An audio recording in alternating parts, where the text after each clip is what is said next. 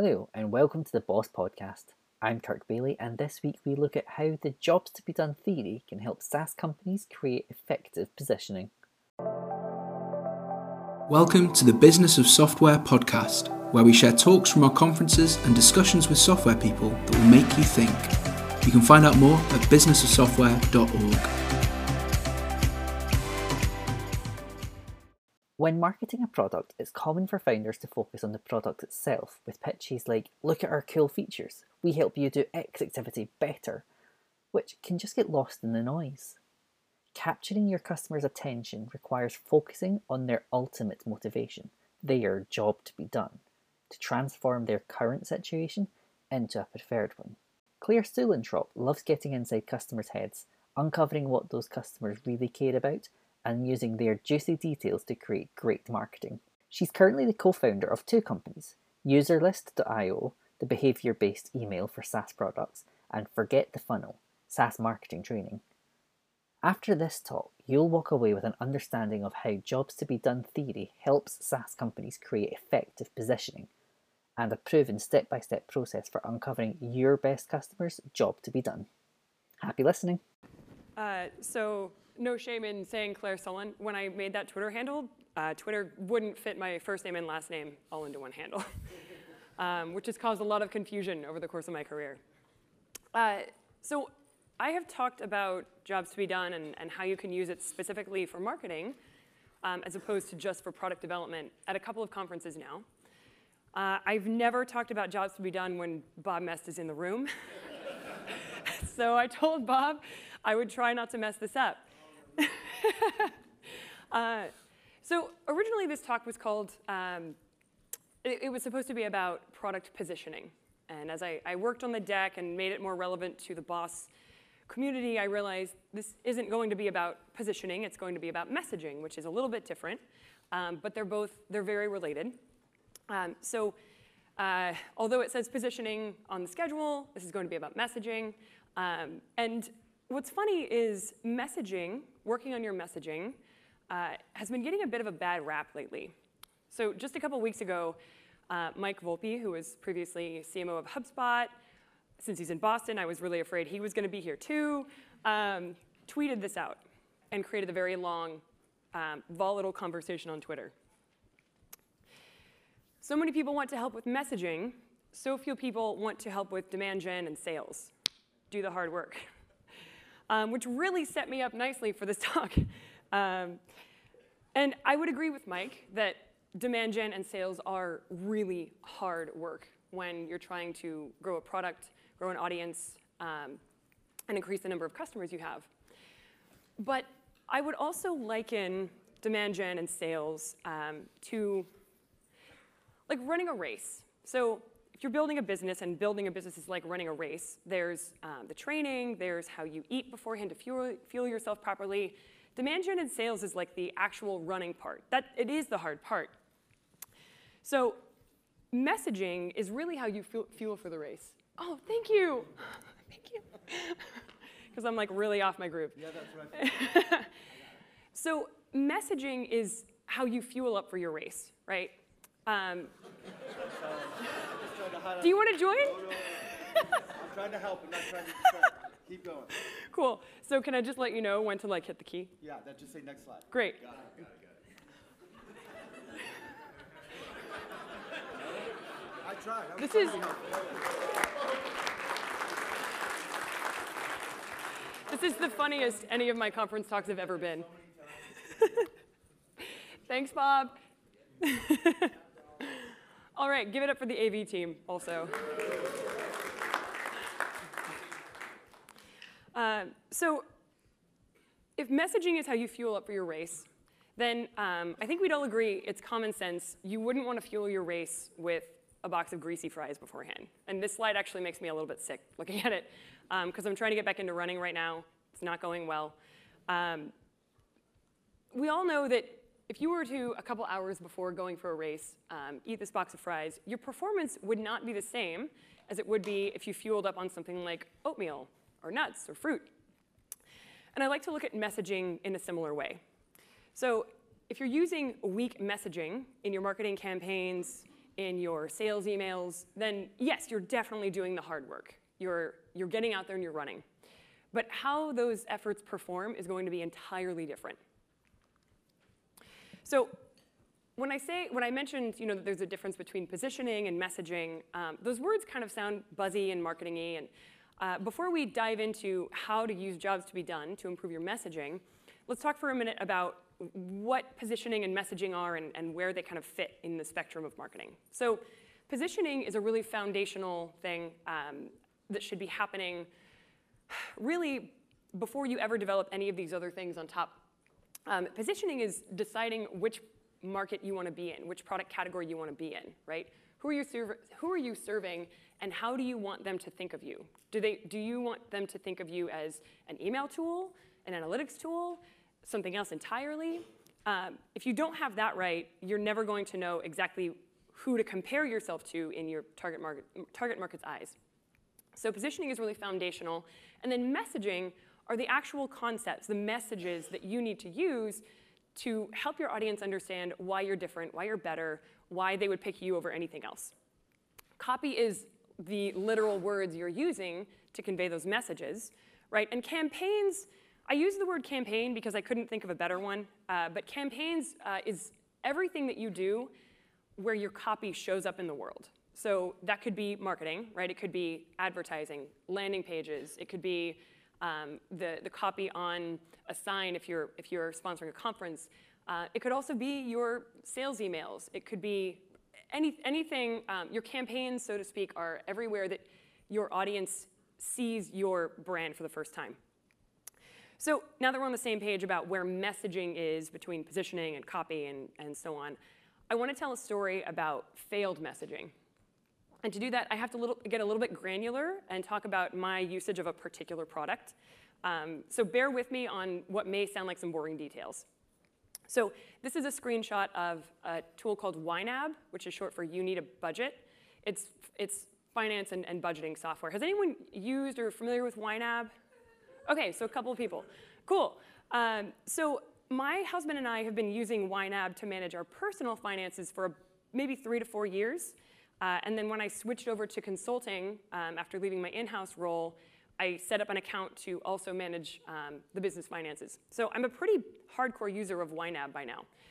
And what was great about YNAB for a long time was that instead of uh, tools like, I haven't used Mint in a long time, but when I, when I was first looking for a solution, um, a lot of tools will tell you after the fact, here's what you spent. And you're like, great, all the money's gone all this is doing is depressing me. This is not helping me forecast or plan for, the, for next month, next quarter. YNAB actually um, helps you, teaches you to work with the money you have on hand um, and budget it accordingly. Now, if you're talking about quick growth, this may not be the tool for you, but for personal finances, it was great.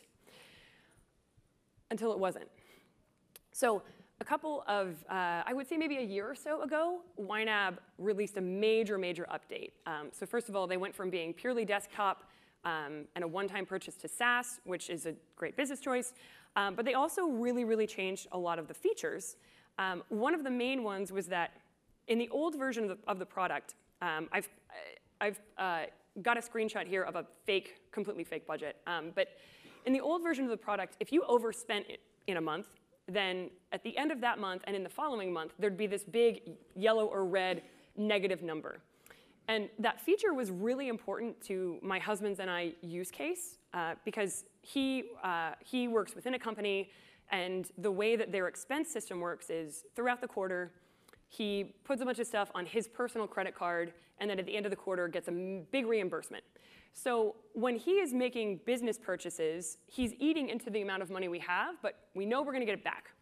Um, so we have a category that's basically like Steven's expenses, and at the end of the quarter, it's you know a hundred to a couple thousand dollars deep, depending on if he traveled for work or all kinds of things.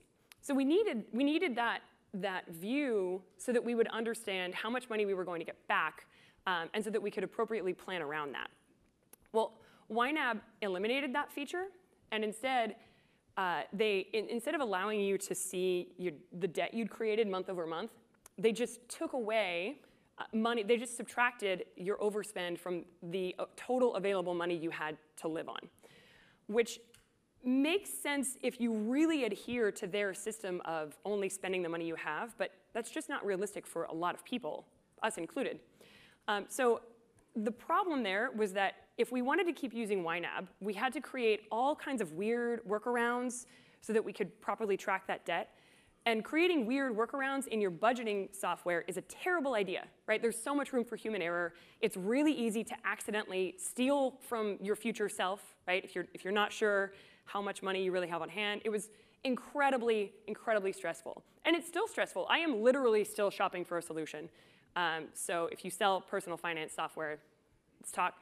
Um, but this is a struggling moment, right? And most folks here by now um, are familiar with the concept of jobs to be done, so um, we don't need to like, we'll, we'll talk about it lightly. Um, but my husband and I are really stressed about this every time we budget or, or balance our previous spending. So this is, this is enough stress that I have been shopping for a solution for a long time now. Um, notice though that I'm not shopping for a solution to like some old way of doing things. For example, budgeting using pen and paper or budgeting using a spreadsheet. I'm actually already using a tool that's supposed to help me. And I want something different than this tool, right? I want a competitor that's got a feature set that fits me.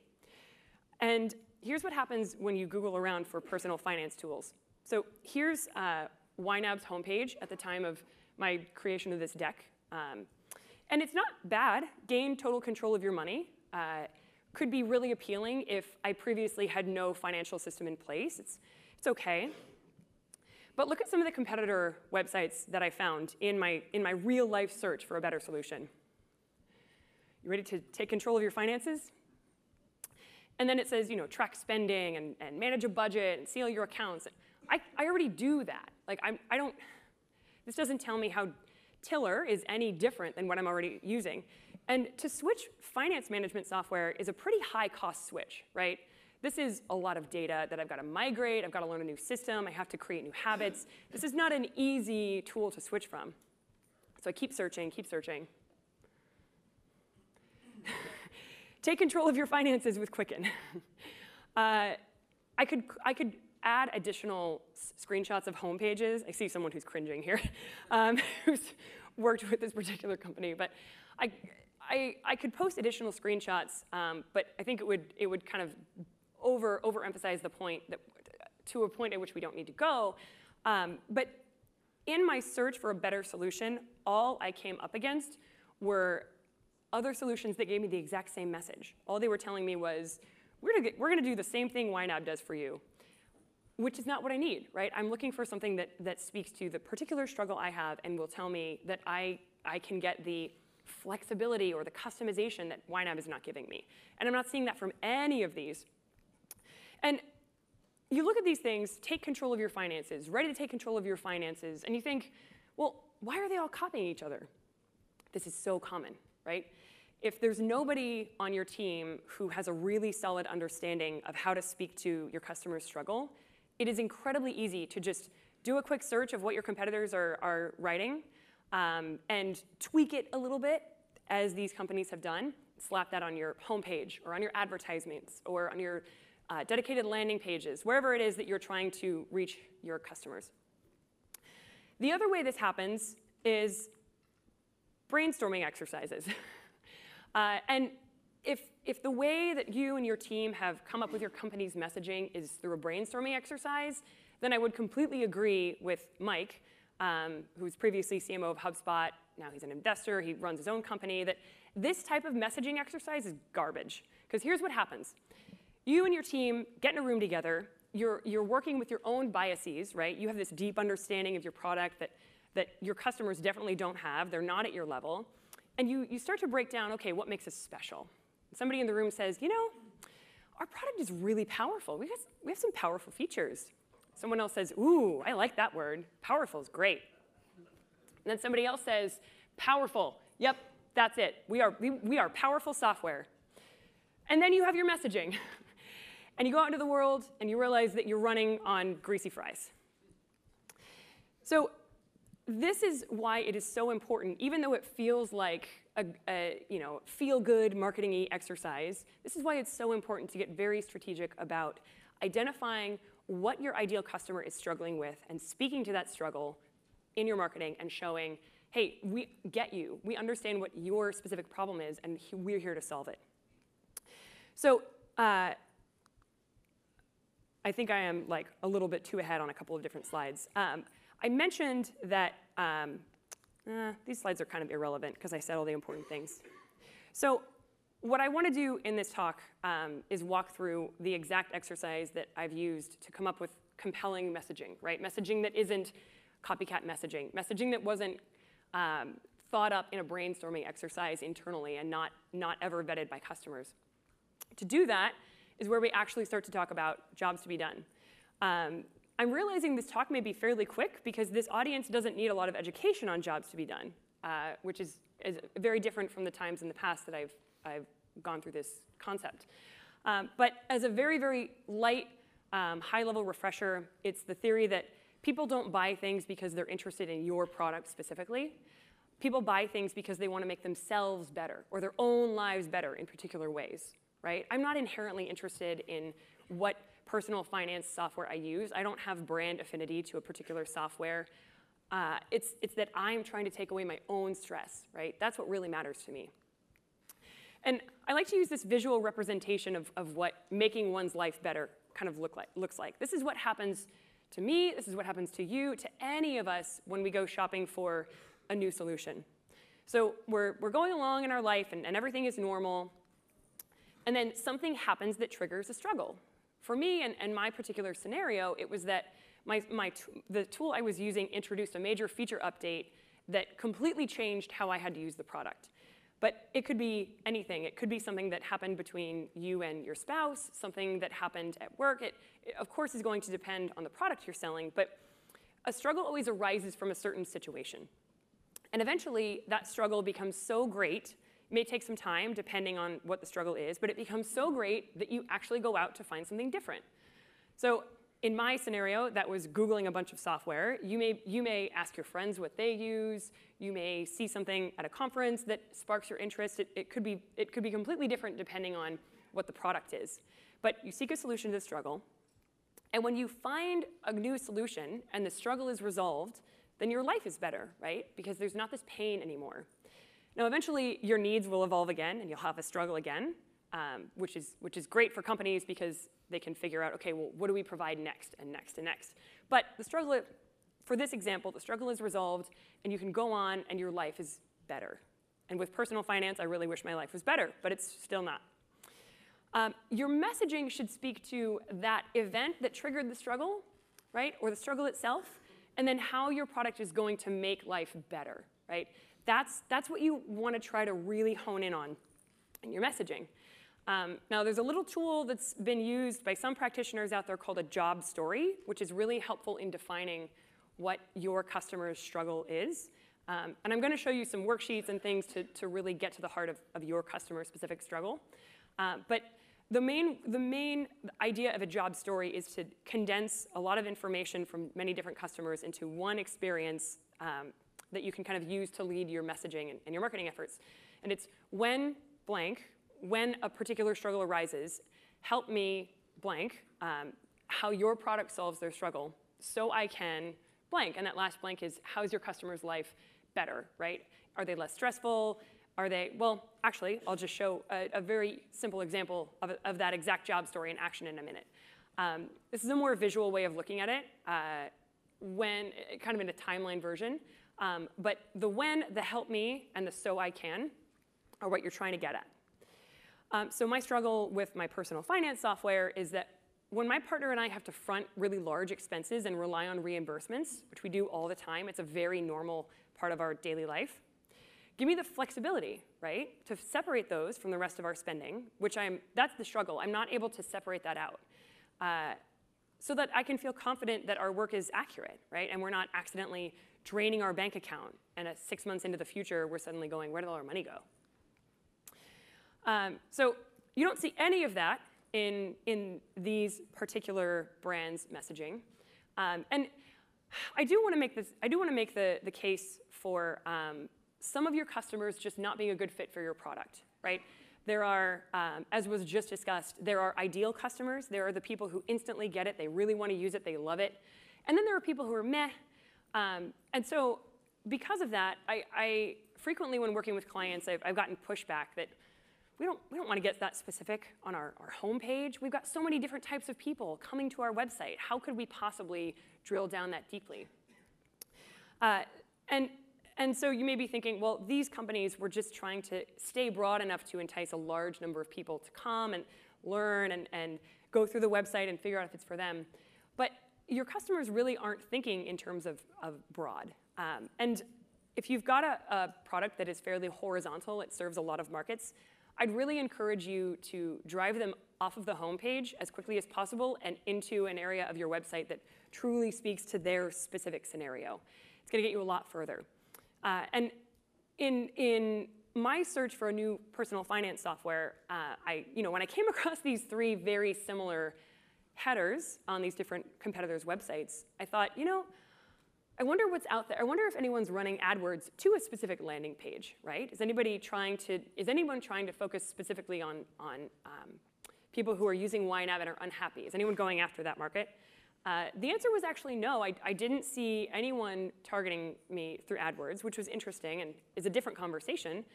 But I did find that the top search result was Reddit. So YNAB users are a massive Reddit community. There is so much talk on Reddit about whether you're using, whether you're using it right, whether you're using it wrong, how to do it, because it kind of involves, not kind of, it involves a lot of habit change for many people. And it's very, very active, right? Uh, and I, I, drilled in and I thought, I wonder if other people are struggling with this problem because YNAB alternatives as the first result is probably pretty active. So look at the number of people who upvoted this post YNAB alternatives. 295 people. 295 people are actively seeking and really feeling some pains now that YNAB has released this new update, right? And this is only the people who are, who only, only who, excuse me, this is only the people who, who participate on Reddit. How much more of their customer base is feeling this and not expressing anything because they don't have an outlet for it, right? I'm not an, I'm not an active Reddit user. I, I read things on there, but like I would never take the time to upvote, yet I'm, a rep I'm representative of this larger group, right? So there's clearly something here. Then I dug into some of the, uh, some of the individual posts. So YNAB 4 alternatives. YNAB 4 is the, the, new, the new version um, that they pushed that has caused me some problems. And look at these words, right? These are not about give me control, right? They're, my, finance, my finances have been a mess because I cannot grasp this new software, right? Or uh, this person who said, the new features are pretty useless and sometimes they interfere with my usage. This is clearly a, a larger problem, right? I'm, I'm not some random edge case. And I understand they may be trying to go and, and target a specific segment of users. But if you're a competitor, you have a lot of people who are waiting for you to speak their language, right? This is probably one of my favorite ones, um, accidentally stealing from the future, because it really well encapsulates how I feel as well. This is, this is stuff that is ripe for, for testing on a landing page somewhere. so the point is, uh, if you are a competitor of of YNAB or um, insert the, the product that, that you're working on. Doing this research and figuring out whether people are searching for alternatives to your, to your competitors can unearth whether or not there's, there's a struggle that you could be better speaking to. And imagine how effective that might be for you, right? If you tested a campaign that was XYZ alternative. Uh, there are actually a number of, of products I know who, um, and we can talk about these specifically if that's helpful later, but who have on their own marketing site actually a section that is alternatives, uh, like how we're different from X, how we're different from Y, how we're different from Z, right? So if you drove traffic to those pages, what would that look like for you? It turns out it's actually pretty effective. So this is yet another personal finance software. You can see they have also used the copycat ready to take control of your finances messaging because they looked around, saw everyone else was doing it, went for it. And my business partner worked with this company really on a lot of their marketing strategy, but improving their messaging was a big part of her process. And it's the same process that I'll walk through in a moment that I use as well. Uh, she, she ran some customer surveys to this company's best, most engaged users. And what she got back was that people wanted customization, they wanted flexibility. They were really in the same boat that I was in. So my business partner very intelligently took those words, rewrote the header of this, of, of this particular homepage, and changed it to say, the only way to fully customize the way you manage your money. Now, she's not even an expert copywriter. This is someone who very much touts herself as a, I, I will help you with strategy, and then I will coach your team through how to implement it. She's not, she's not a um, Joanna Wiebe of Copy Hackers, if anyone is familiar with that brand, right? This is not her forte. But doing this increased the number of conversions from the home page to the pricing page by 200%.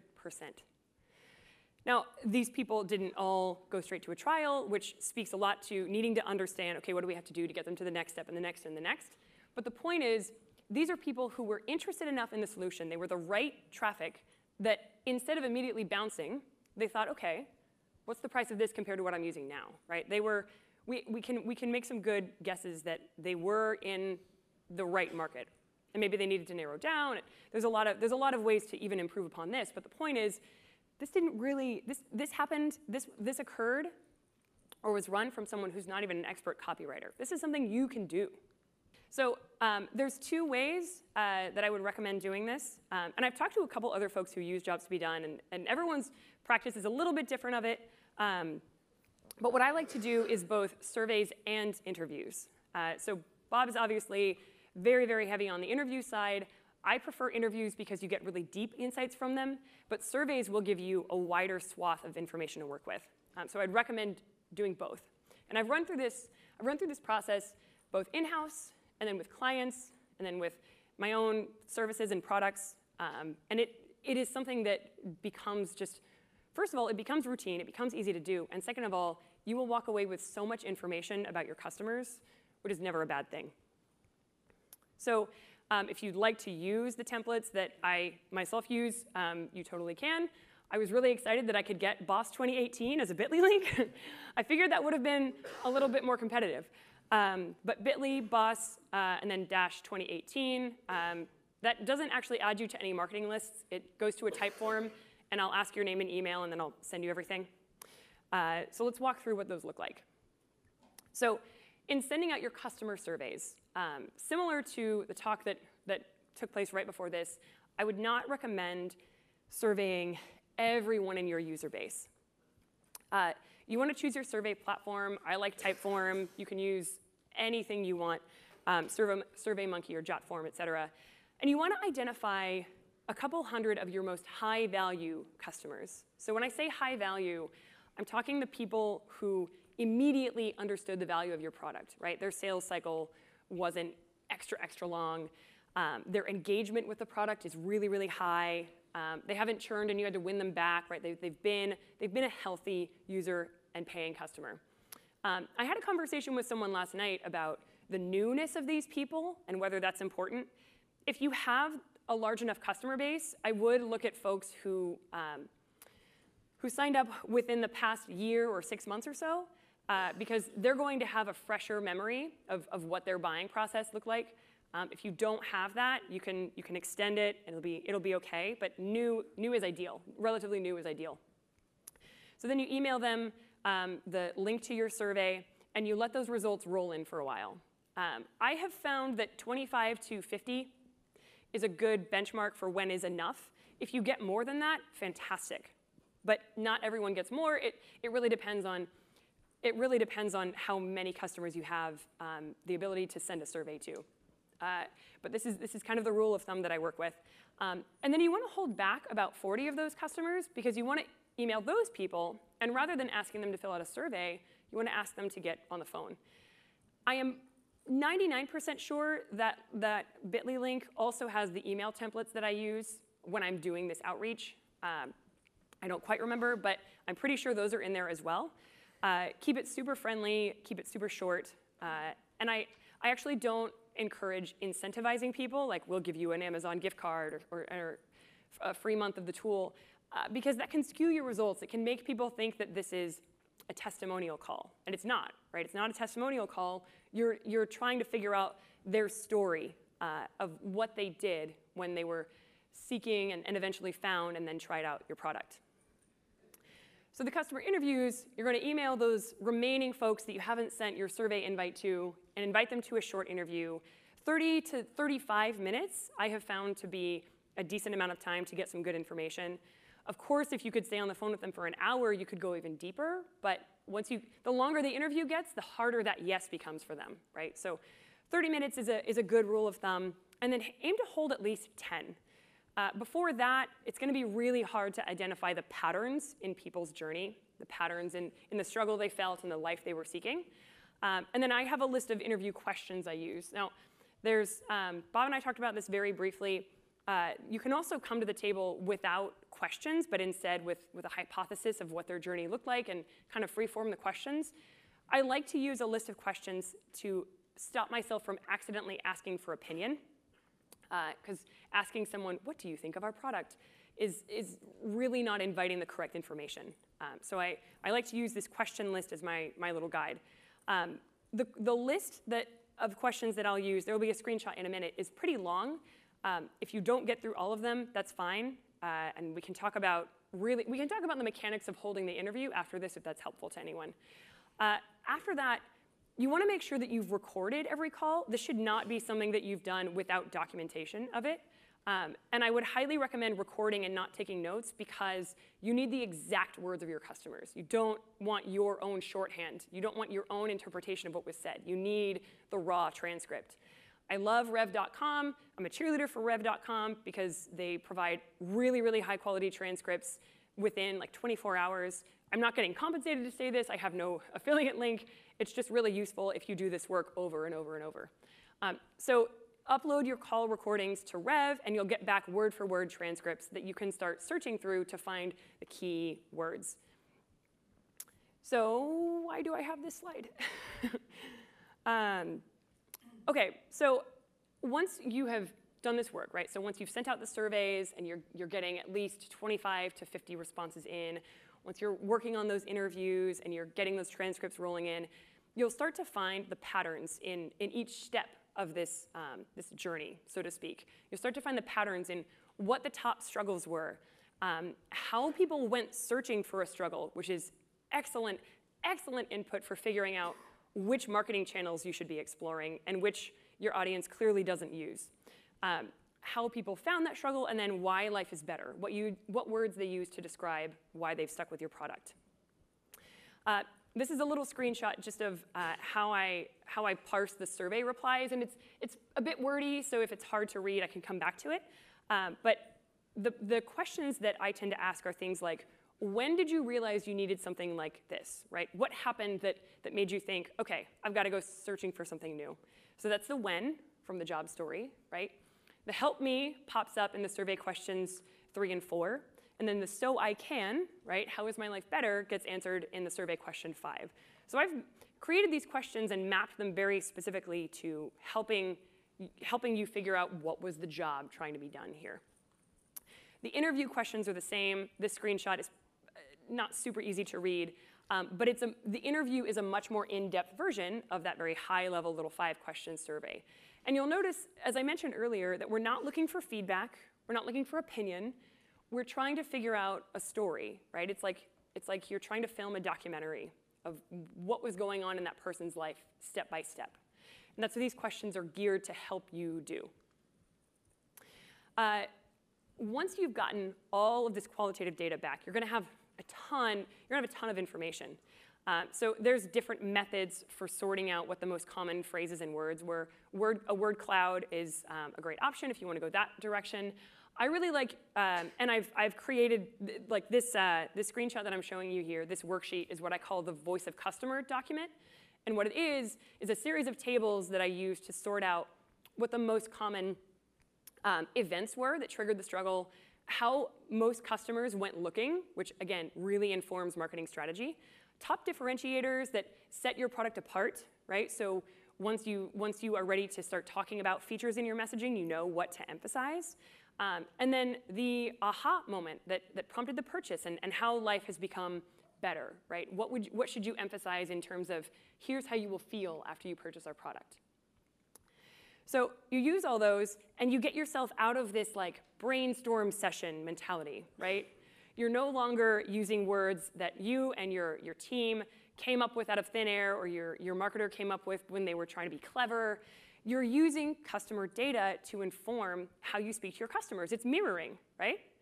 So once you've done this, you can be confident that you're actually fueling up all that hard work that you're doing with the right fuel, and you'll see your performance go from here up to here. Um, oh, and this is a goofy slide with emojis on it.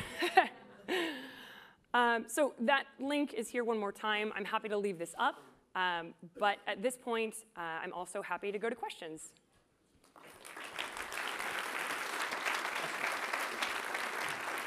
Um, you know what to do. Sorry. Um, Hey, at the uh, the interview stage, one of the things we've had difficulty with is uh, actually getting. If we've got a small set of potential people that we want to invite to an interview, how do we how do we get them to actually agree to do it? So like get them on the phone. yeah. So do you have to pay them? Do you, should they just want to do it by themselves? Do you have any thoughts about how to? When Raul mentioned that the, the um, I can't remember his exact term for this particular type of user, I use the phrase ideal customer. Um, but ideal customers want to talk about themselves. They want to talk about the product. Um, and so I can, I can share the, the mechanics of how I get these people on the phone. Um, what I do is I send the email saying, hey, would you be interested in this? And if I get a yes back, so the first thing I'm doing is asking for an initial yes. Um, has anyone heard the, the theory of like getting like getting to yes? Like the more yeses you can get from someone, the more likely they will say yes to the most difficult one, which is purchasing or getting on a call or whatever it may be.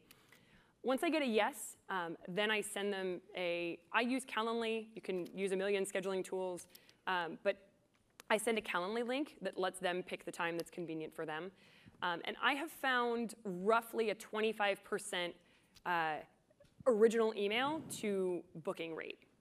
Um, now, that, that can vary widely depending on the type of customer that you're, you're working with. It, it can, can vary based on a lot. There's many variables there. Um, but just make sure that you are sending this out, you're sending these invites out to enough people um, that you can aim for that rate. Um, you'd be surprised. People are actually, of course, they're busy, right? But people are actually, if they if they're your ideal customer, if they're really engaged in the product, you'll be surprised at how happy they are to talk about their experiences with it.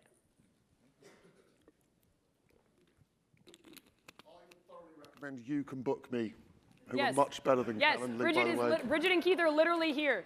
So you can book me, we'll also hook you up. you can book me. anyway, sorry, um, another question. Jared yes, Spool, Jared Spool yesterday said, what did he, he used, he a- uses you can book me. he used a very particular term last night. He called it his magic scheduling automation thingy. That's how he describes it in emails to people. So if you want to use a technical term, that's, that's recommended by Jared Spool.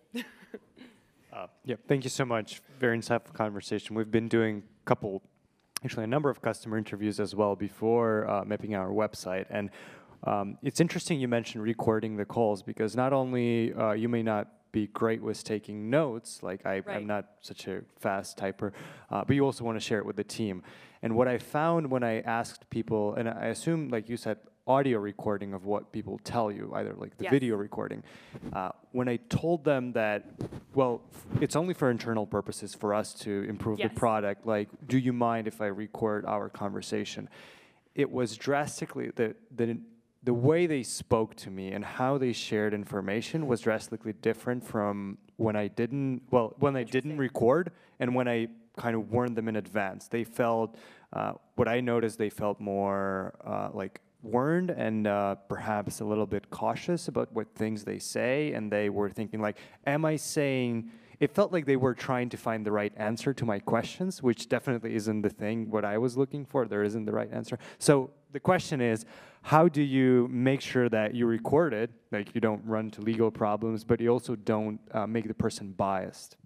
It's a really good question. Uh, can I ask some follow-up questions? sure yeah So what's the type of audience that you're, what's the type of customer that you're getting on the phone? Who is this person typically? Um, it's a when we were doing interviews when we shifted to uh, team functionality within our product from a pure individual personality uh, customer and they were mostly either team leaders uh, like a design team lead or uh, founders and CEOs at a smaller, uh, small to medium-sized businesses. Okay, so it sounds like largely business people. Right, Um, business people, professionals. So I'm not sure if you're doing this already. You may be. Uh, I have only had one occasion where someone was uncomfortable with a recording, um, in which case I, I was so unprepared for that because I'd never gotten it before that I, um, I was like, okay, well, I- guess we won't record. It really took me by surprise. Um, and so I did end up uh, trying to take notes, and that was probably one of the biggest wastes of time. Um, because all I had were, was my own shorthand of this person's account. I couldn't integrate that into all the all of the raw data.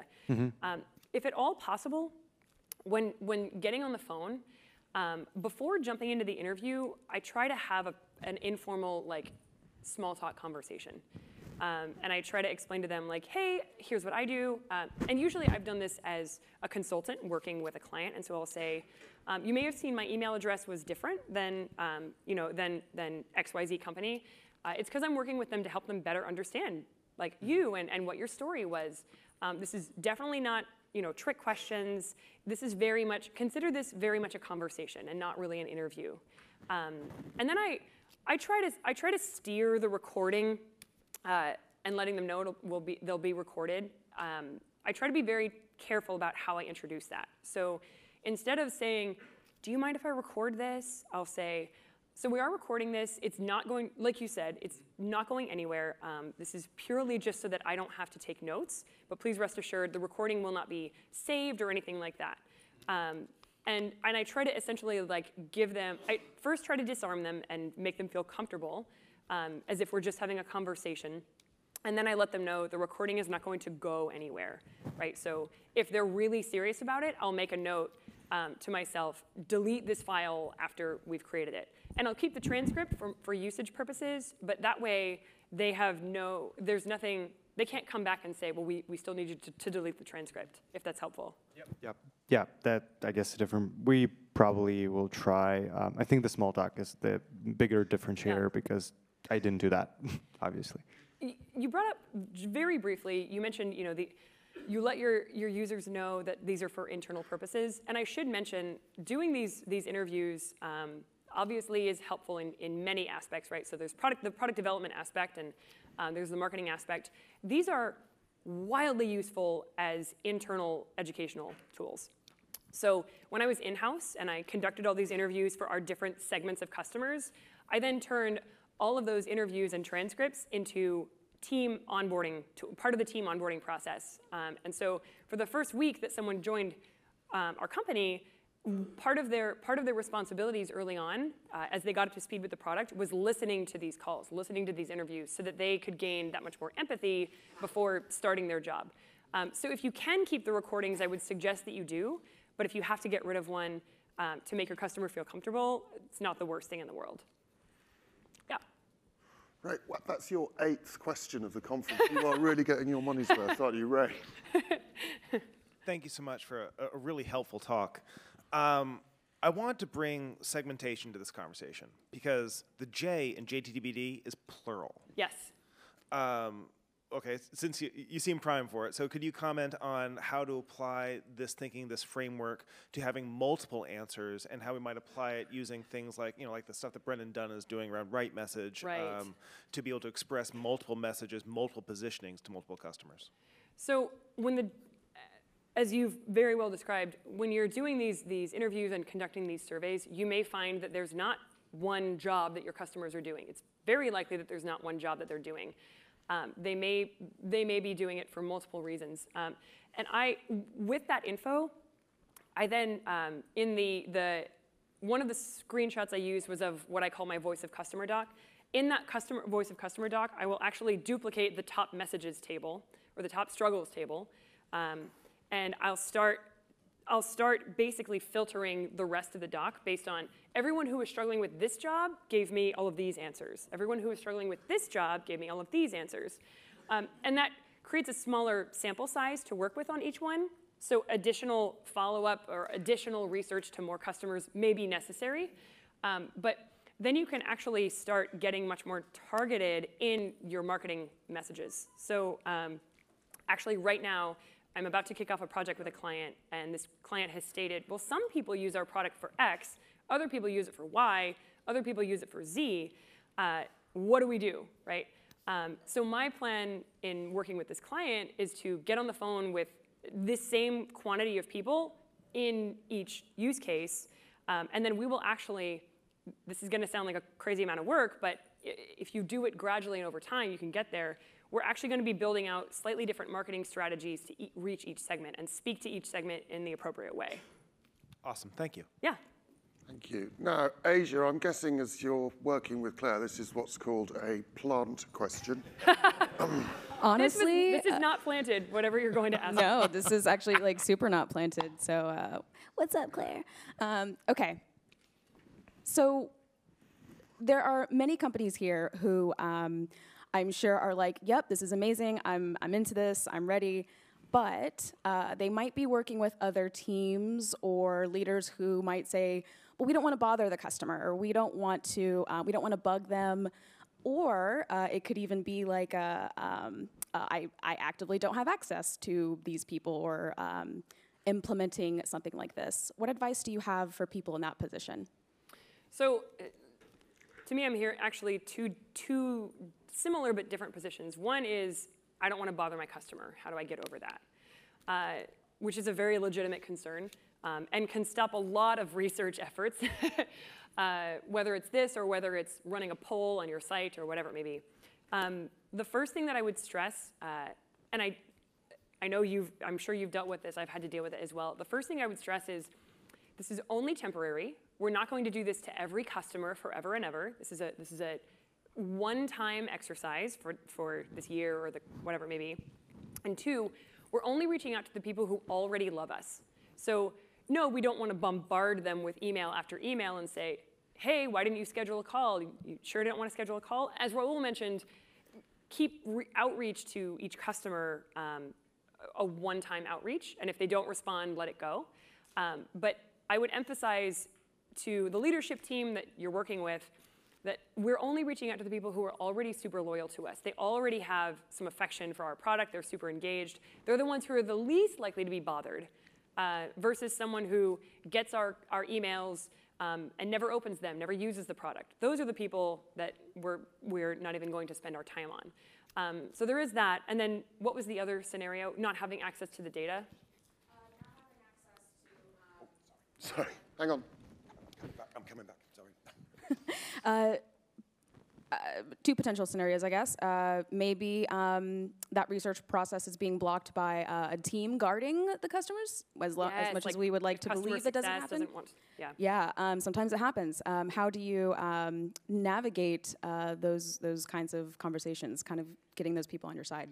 There was one time I, I did have a customer success team that, that was not interested in this project because they said, well, we already send NPS surveys, so we don't want to send another survey. Uh, the first thing, the first thing you can do is present it not as marketing is going to come in and take over, but this is a collaboration opportunity, right?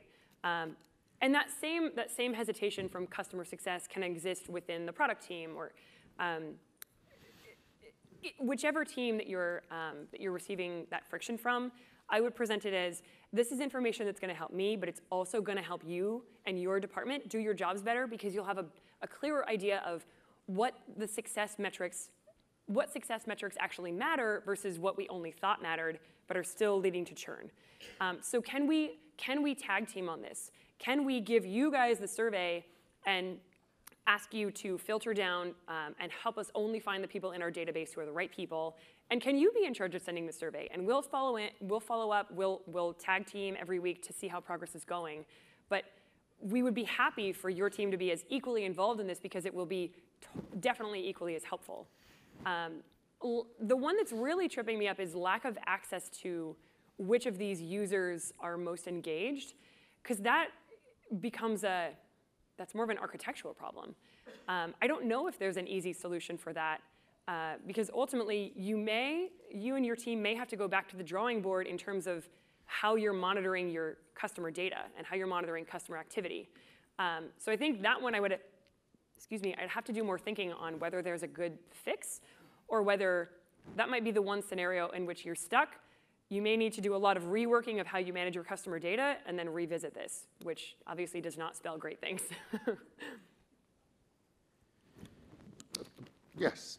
So, Bob, uh, so it's, it's Dave, sorry. Yeah, uh, brand new to it. Um, and full disclosure, uh, as of two days ago, was a salesman. Um, so I don't want be able to. Yes, thank you.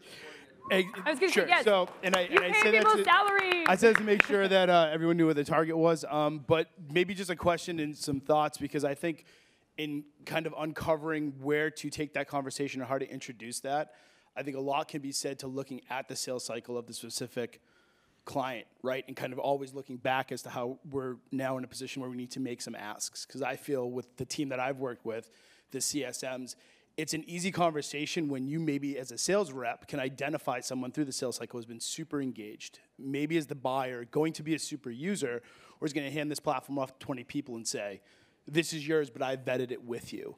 Um, and I think to your point, I think we really need to realize that there are people raising their hands always to say how much they love you. And so I think some places that we found is just user forums. And again, depending on your customer base and size, you're not going to get that right away.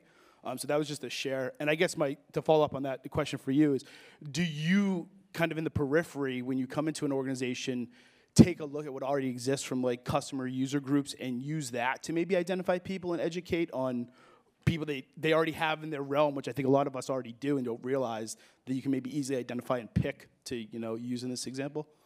Yes, well, I think two answers. Um, so there were one. I would I would strongly agree with you that uh, in a business where the sales team is a is a major part of the buying process, right? So we're talking we're talking further shifting toward enterprise products versus self-serve SMB products.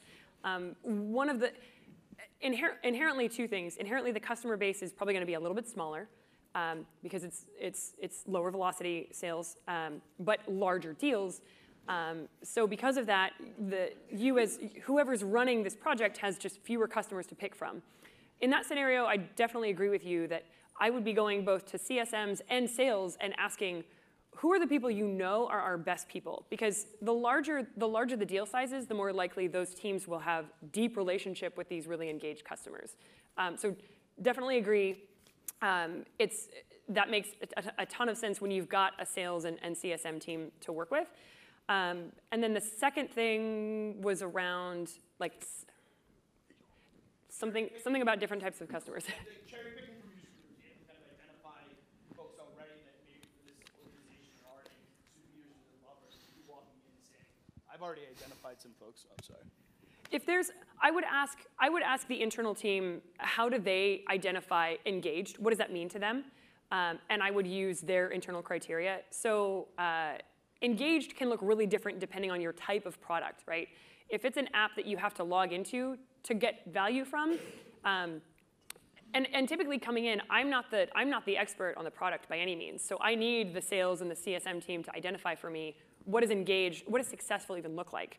Um, in terms of cherry picking, uh, what I tend to focus on, to, if, if we need to reduce the scope of the project and focus on just like this, this on just most successful, and, and they say, well, we have you know, five different segments, or we have five use cases, are we going to interview 50, 60 people? Um, I will typically start with the one that is most beneficial to the business, which typically means highest ACV. Um, so that's where I, if, if you're dealing, if you're trying to figure out like, okay, which of our useful, which of our successful customers do we start with? Um, that's where I'd be looking first. Thank you. Yep. Uh, we've got time for one more. Simon. Hi, uh, very good talk. Thank you. Um, do you have any other uh, specific tactics for addressing the struggle? So, like you brought up, for example, uh, having landing pages for, you know, insert competitor name here, alternative. Uh, what, what, what techniques have you found that, uh, that have worked well? Kind of a maybe long tail-ish approach, I suppose. It may be a, so I think to really dive into that, um, I've, we've got to talk about the, the different, um,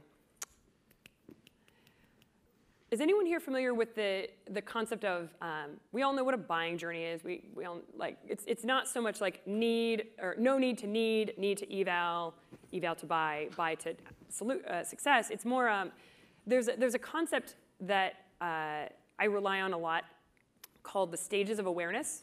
Um, and the stages of awareness are essentially how tuned in someone is to, to the, the competitive landscape before they find your product. So um, a good example with a scheduling, or not scheduling, sorry, um, still thinking of you can book me from a previous question, but um, for personal finance software, um, there are potential buyers can be at different stages um, when they feel a particular struggle and suddenly need that software. So there's um, the completely unaware stage. Whatever they're using previously is fine for them. They have no struggle at all. Um, they may be using, they may be like super old school. Maybe they're not doing anything. Maybe they just have no personal finance management system at all. Um, and that hasn't become a problem for them yet. Maybe they're using pen and paper because um, they're not super like, they don't they don't like adopt new technology very quickly. Um, there's there's that stage which is fully unaware.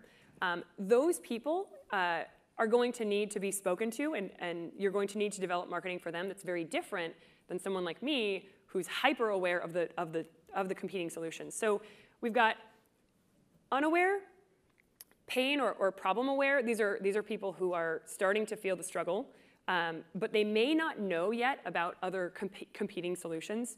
Um, they may just be like, man, budgeting sucks. I never know how much money I have. This is really messy. I can't plan.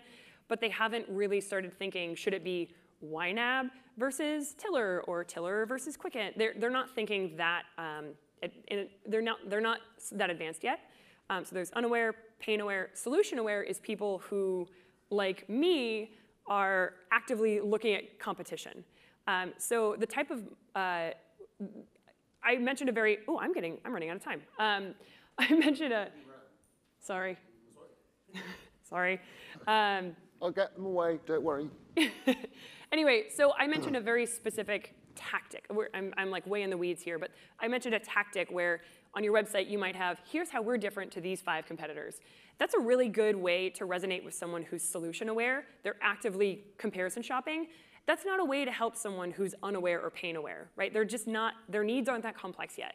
Um, most aware is people who they've heard about your product before, they, they're probably using a different solution, and now they're like, ooh, is this gonna be better? Is this gonna be better than what I'm using now? So you could actually say that I'm probably product aware. I know your brand name, and I'm trying to actively vet whether you're better. Um, so what do they say? unaware, pain aware, solution aware, product aware. And then most aware is people who are coming to your website literally to sign up or, or purchase. They, you just need to get out of their way. Um, so this would actually turn into an entirely different talk, but a good marketing strategy is going to speak to people at every single one of those stages of awareness.